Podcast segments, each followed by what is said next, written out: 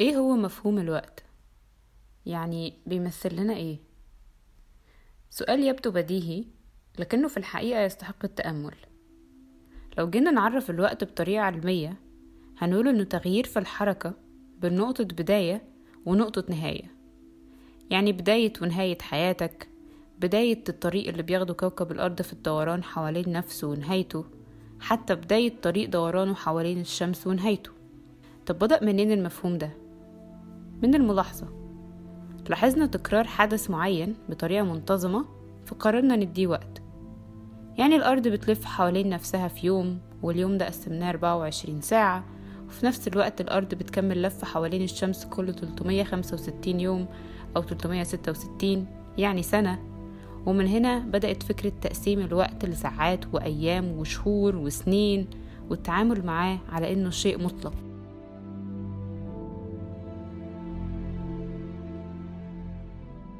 لكن الحقيقة حتى الشيء المطلق ده عليه جدالات كتير. من أشهر النظريات العلمية اللي بتجادل فكرة إن الوقت مطلق هي نظرية النسبية لأينشتاين Relativity النظرية فيها نواحي كتير جدا لكن جزء منها هي نظرية تمدد الوقت أو ال Time Dilation. والنظرية دي بتقول إن الوقت نسبي مش مطلق وإن كونه نسبي ده بيدل إن مفهومنا للوقت دلوقتي ما هو إلا وهم. طب إزاي؟ الوقت زي ما قلنا معتمد على الحركة وأسرع حركة وصلنا لها في الكون لحد دلوقتي هي حركة الضوء ودي من الثوابت اللي بنتعامل على أساسها في حسابات كتيرة مثلا من أبسط الأمثلة هي معادلة السرعة اللي بتقول إن السرعة عبارة عن المسافة على الوقت ونقدر منها نقول إن في علاقة عكسية بين الوقت والسرعة بمعنى إن كل ما كنت أسرع في الحركة كل ما الوقت كان قليل ومن هنا بتظهر فكرة إننا عشان نفهم الوقت لازم نفهم حركة الضوء. لأنه زي ما قلنا أسرع حاجة وده معناه إنه بيستغرق أقل وقت ممكن. متخيل قد إيه الكون ده كله بطيء جدا بالنسبة لشعاع ضوء واحد؟ غير كده بما إن الوقت معتمد على الحركة وبما إن الكون كله بيتحرك فأكيد مش كله بيتحرك بنفس السرعة. وده معناه إن مش كله بياخد نفس الوقت. وبالتالي هنا الوقت بيصبح نسبي. خلينا نمشي مع الكلام ده للآخر. دلوقتي في معضلة مشهورة اسمها twin paradox أو معضلة التوأم. دي بتثبت نسبية الوقت. وفي الحقيقة هي مش معضلة على قد ما هي مثال يعني. بتقول إن لو اتنين إخوات توأم واحد منهم قرر يسافر للفضاء والتاني يفضل على الأرض.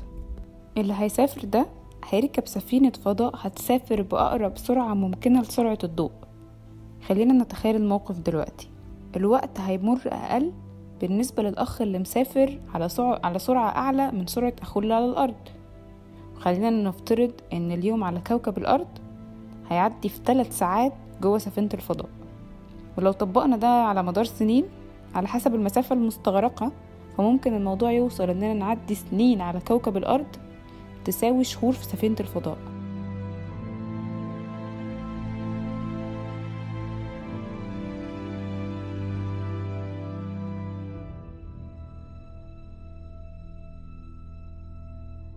ده يخلينا نسأل سؤالين مهمين؟ أولا هل أخوه لما يرجع هيبقى أصغر من الأخ التوأم لأنه نظريا عدى عليه وقت أقل؟ وثانيا هل ده معناه إن أخوه اللي على الأرض بالنسبة له سافر للمستقبل؟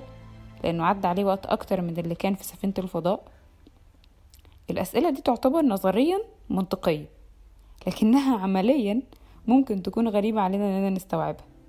والحقيقة إن إن الفكرة دي اتعمل فيها أفلام كتير كان من أشهرها فيلم انتستيلر الفيلم كان ببساطة واختصار عبارة عن أب بيسيب بنته وبيروح في مهمة للفضاء هتخليه يغيب عنها فترة كبيرة لأن الساعة الواحدة على الكوكب اللي كانوا رايحينه بتعادل سبع سنين على كوكب الأرض.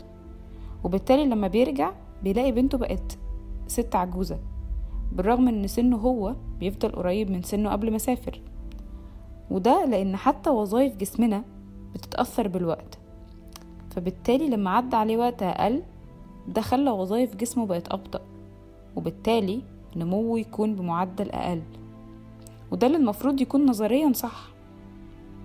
بس من هنا نقدر نشوف قد إيه الوقت ليه تأثير علينا مش بس في حياتنا لكن كمان في كل حاجة متعلقة بوجودنا على الأرض.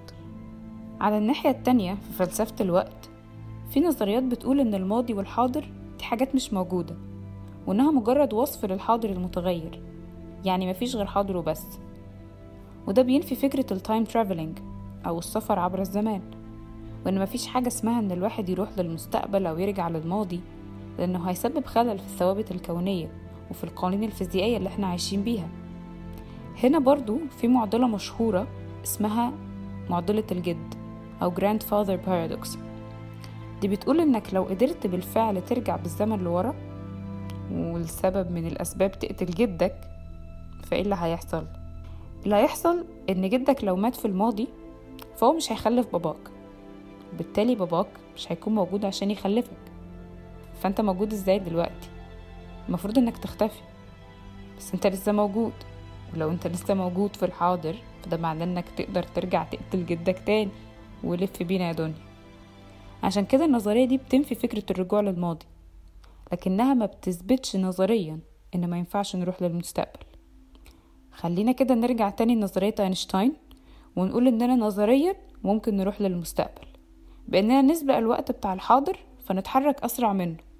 بس لحد نقطة معينة نظريا هنوصل لأسرع سرعة ممكنة اللي هي سرعة الضوء.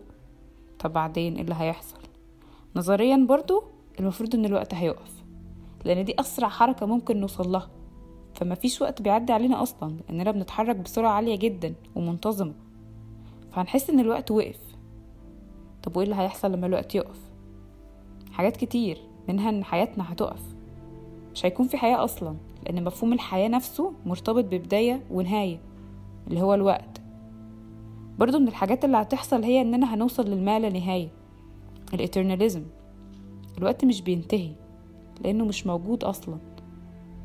ولو أنت مؤمن بفكرة الحياة ما بعد الموت اللي هي أصلا معتمد على فكرة الاترناليزم الما لا نهاية فده لوحده هيخليك تسأل تساؤلات كتير جدا عن شكل الحياة. وإحنا ما ينفعش نقول عنها حياة لأنه زي ما قلنا مش هتكون محددة بوقت.